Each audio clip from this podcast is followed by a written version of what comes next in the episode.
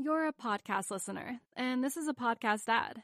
Reach great listeners like yourself with podcast advertising from Libsyn Ads. Choose from hundreds of top podcasts offering host endorsements, or run a reproduced ad like this one across thousands of shows to reach your target audience with Libsyn Ads. Go to libsynads.com now. That's L I B S Y N ads.com. You're a podcast listener, and this is a podcast ad. Reach great listeners like yourself with podcast advertising from Libsyn Ads. Choose from hundreds of top podcasts offering host endorsements, or run a reproduced ad like this one across thousands of shows to reach your target audience with Libsyn Ads. Go to libsynads.com now. That's L I B S Y N ads.com. Thanks for listening to the AZ Wildcats podcast brought to you by DraftKings. Great deal going on. You know the drill. You put in five bucks, you get $150 in free plays if you're a new customer. And if you're betting on these NBA games, doesn't even matter who wins. All right. Now, we've got a lot to get to today. We're going to be talking about basically a ton of U of A recruiting. A lot of names have moved around. So, first and foremost, let's talk a little bit more about Dalen Terry. Um, Dalen Terry's not a guy that you would be able to replace in the drafts or uh, in the portal. Certainly not saying he's leaving. You could certainly could see it going either way right now. He's starting to be mocked in the first round, so take that for what it's worth. But the coaching staff certainly hasn't heard that he's leaving, so that's a good thing. Okay, now let's look at some of the players that are on the uh, uh, the periphery and some that are on the straight and narrow. We um, we've got a few more names to talk about. First and foremost, let's talk a little bit more about Keion Brooks. Keion Brooks is your kid from Kentucky. Very good. Uh, small forward, averaged about 10 and four and a half last year. The difference, though, with a guy like Keion Brooks is that if you've only got a year or two remaining and you went to Kentucky, your uh, your goal is most likely to play in the NBA and to be able to get yours. And at Arizona, he would be able to get his, but it wouldn't be something where he would just be able to showcase and just go out there and shoot 20, 25 shots a game. So that's something that they would certainly need to work out. But if he's cool coming in here and playing 28 minutes a game and averaging about 14 a game, I think the U of A would love to have him. It's just going to really come down to what both sides are looking for and if they can make that one fit. You got to remember when you bring in a Kentucky guy, it can be a lot different, especially one that's already proven that he can play at the Kentucky level. So he's uh, Arizona is one of his final three schools. It will be interesting to see how this one continues to play out. All right, now another guy, a new name on the list that Arizona would certainly be all over is he, and he's currently going through the draft, is Malachi Smith, a six foot four, 205 pound wing from Chattanooga. The numbers speak for themselves 20 points per game, seven rebounds, three assists. He is, no matter what anybody tries to package him as, he's a scoring perimeter player. And he would fit in very nicely, I think, with what Arizona wants to do. But he's going to be able to just school, assuming he withdraws from the draft, which I think a lot of people think will be the case, then every school in the country is going to be able to, going to want to get a kid who's 22 years old, who's already built like a man and has already shown that he can produce at a high level and certainly hasn't made a joke out of himself in NBA workouts.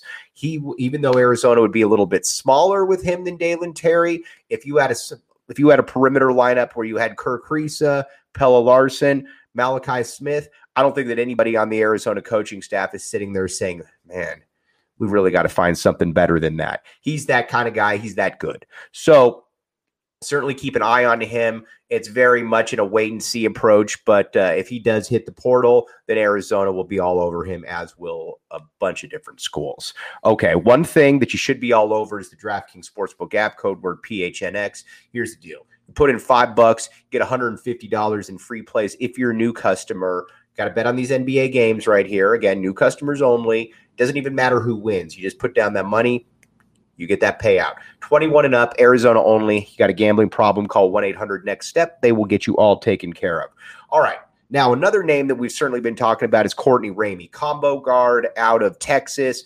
A lot of people in West Virginia think that uh, Courtney Ramey is going to West Virginia because of a connection that he's got with a player on the team. I would just say pump the brakes a little bit there because if Arizona's recruiting you, that means that Arizona thinks they have a chance. Tommy Lloyd's not in the business of playing around. We've talked about that a bunch. And so if Arizona's still recruiting Ramey, they obviously believe that they have a legitimate chance of getting him. And this isn't the West Virginia that's coming off a Final Four or five or six years ago. This is a team that finished in the bottom half of the conference, isn't expected to be that good this year, has lost multiple really good players in the past. So, certainly a team that, or a program that you might want to uh, look twice at. Now, at Arizona, he probably doesn't start. But if you can tell him that he's going to play 25, 30 minutes a game, does that alleviate some of those concerns? I don't know, but he would be a nice addition because he would be the unique player on the team that Arizona hasn't had in a couple years, certainly on the defensive side of the ball or defensive uh, defensive part of the game. All right, now a couple other guys. Things are looking up for Leonard Miller. Here's if you go on, a lot of the scuttlebutt is that he probably won't end up at Kansas. Now again, or excuse me, Kentucky. Kentucky. Now Leonard Miller, he's the six foot ten kid from Canada that really emerged last year, or basically in the last couple months. He showed up at the NBA draft combine, hasn't played well, uh, has looked very raw. Nobody doubts his skill, but this is a player that looks like he should probably be in college for two years. And there's a lot of colleges, including Arizona, that would like to be able to mold him, being that he's about six foot ten, he's about 195 pounds, but he can handle the ball like a legitimate wing. Um, Again, he hasn't played well in the combine. So if he were to go to school, if he were to withdraw and go to college, I think that Arizona would feel very good about its chances. And he's not going to be a guy that would walk in and score 20 a game. But by that sophomore year, assuming you can get him there, you could be dealing with an all conference type guy in a first round pick. He's again, he's got that type of ability.